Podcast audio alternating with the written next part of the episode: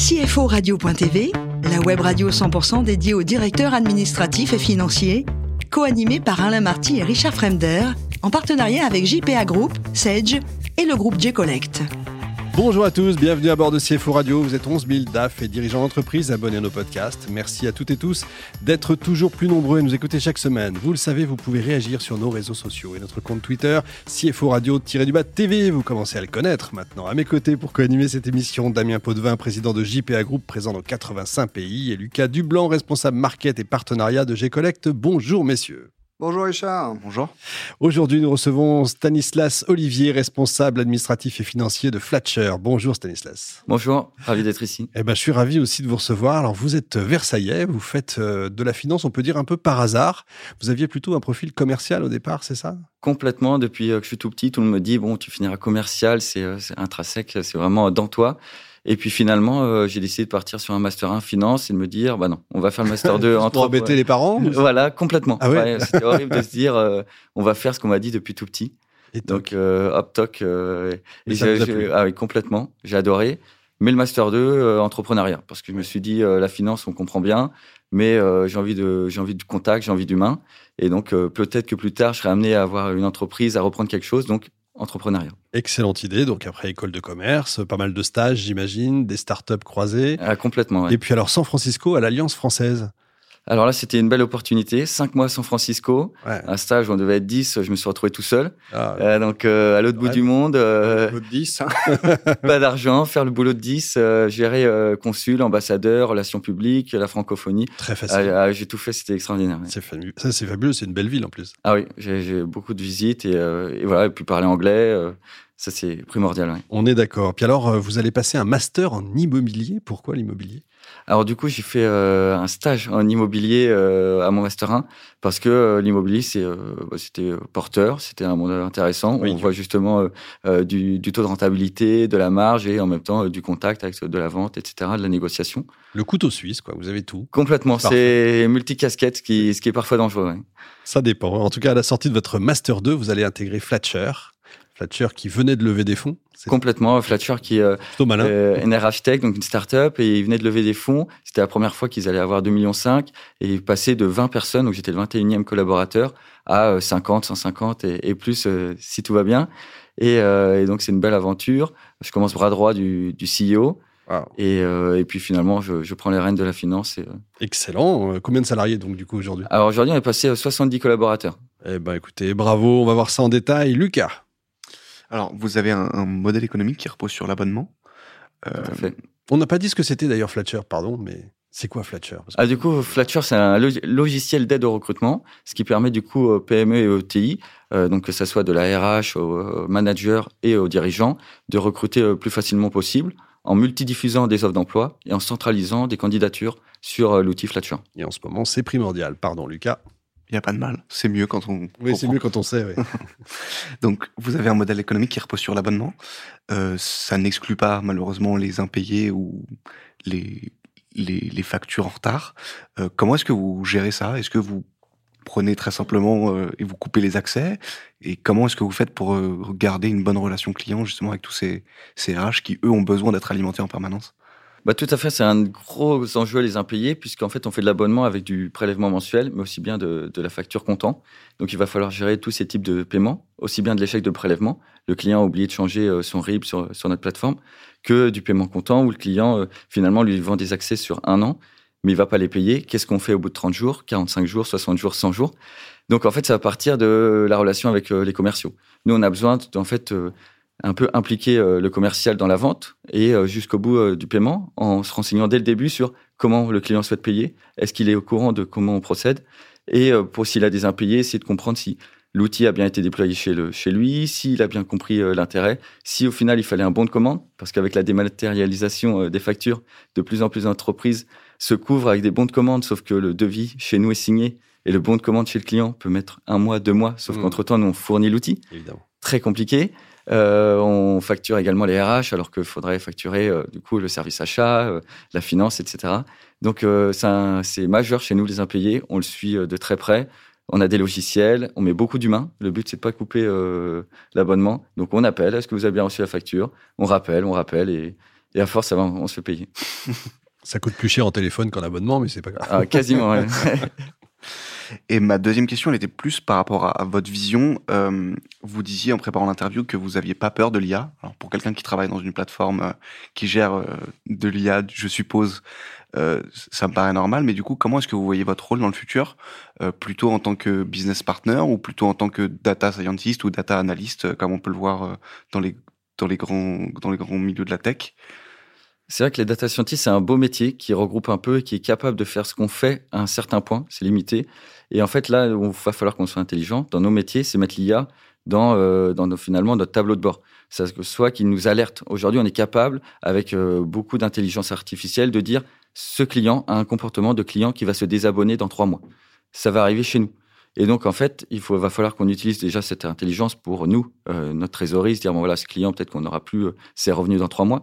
Mais après, dans plein d'autres sujets, on va devoir avoir ces tableaux de bord avec des indicateurs euh, par couleur ou autre. Et nous, on va devoir mettre de l'intelligence, mais également être business partner en disant, voilà, nous, on a tel indice, l'intelligence artificielle est en train de nous dire ça. Le vécu, nous, on sait que finalement, c'est parce qu'il y a tel manager qui est pas là en ce moment ou autre. Mettre de l'humain, euh, du coup, dans la réaction actuelle. Et après, réagir. Remonter les informations au manager, aux collaborateurs, etc.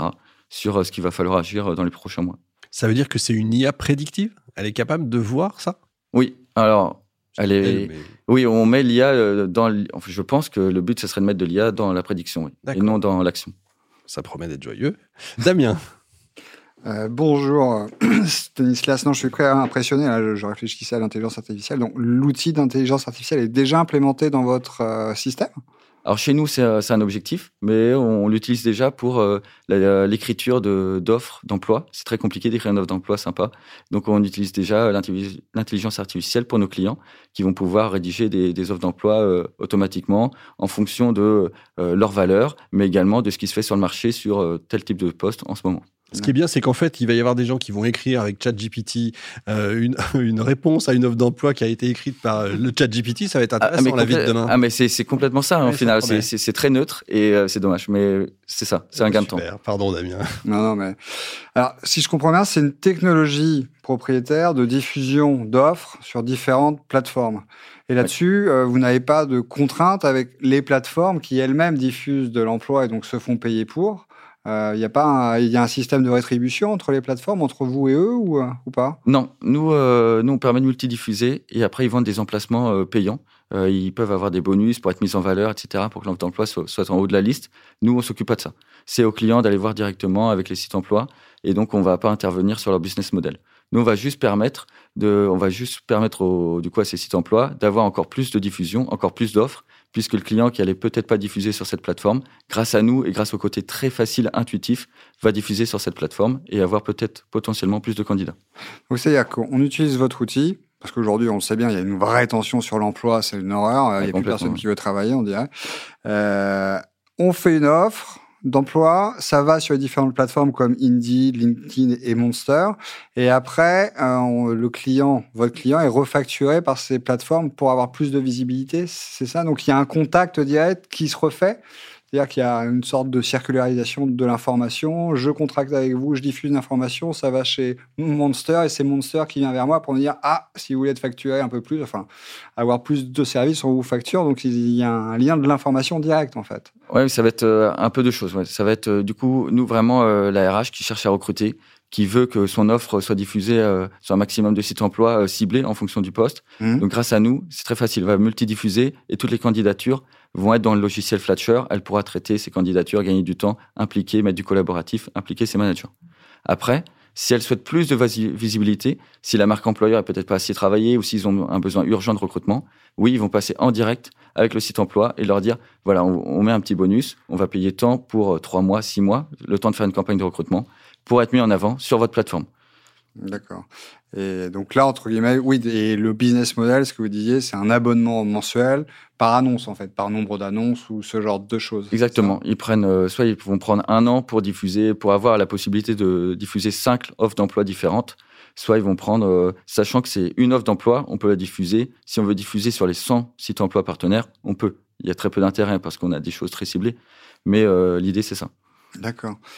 Euh, et en termes de prédictif, pour vous, comment vous faites votre budget? C'est par rapport au taux de satisfaction des clients? Euh, C'est comment comment vous faites ça? Parce que c'est pas évident. Exactement. Donc ça va être le renouvellement. Donc euh, tout à fait avec la satis- satisfaction client qui est jugée du coup au cours de l'année grâce à l'outil. On met des petites des petits smileys des, en fonction de combien de fois il interagit, soit avec euh, son CSM, son chargé de compte, ou avec notre support euh, chat. Et, euh, et du coup, on va dire voilà, on on le sent qu'on va renouveler, on renouvelle très bien, mais à 95%. Donc, on peut prévoir tant euh, de revenus, sachant que euh, telle et telle entreprise sont en croissance et au contraire, celles-là sont en décroissance. Donc, on va avoir des paniers moyens qui évoluent. Et enfin, euh, on met tout en place pour que l'outil soit ergonomique. On met le recrutement, c'est très compliqué, donc on met du collaboratif. Euh, Aujourd'hui, euh, qu'on soit 2 ou 100 sur Flatcher, c'est le même prix pour le client. Donc, ce qui permet également, euh, du coup, de, de toucher des, des nouveaux clients, des PME de plus en plus grosses. Et donc, euh, le- notre new business est aussi important et tout ça, ouais, c'est budgétisé euh, dès le début de l'année. ouais. D'accord. Et en termes de techno, ça, c'est un flux financier interne très important ou pas? Oui, c'est là, là, ouais. On est on est obligé, oui. On doit passer euh, du coup euh, par euh, des aides, le CIR, le CI, mais euh, mais finalement euh, tout ce qui va être logiciel, tout ce qui va être dépenses tech, R&D. Aujourd'hui, on est dans la construction du produit. Euh, on a une politique qui est vraiment d'évolution. Donc euh, donc ouais, c'est des coûts très importants chez nous. D'accord, très bien.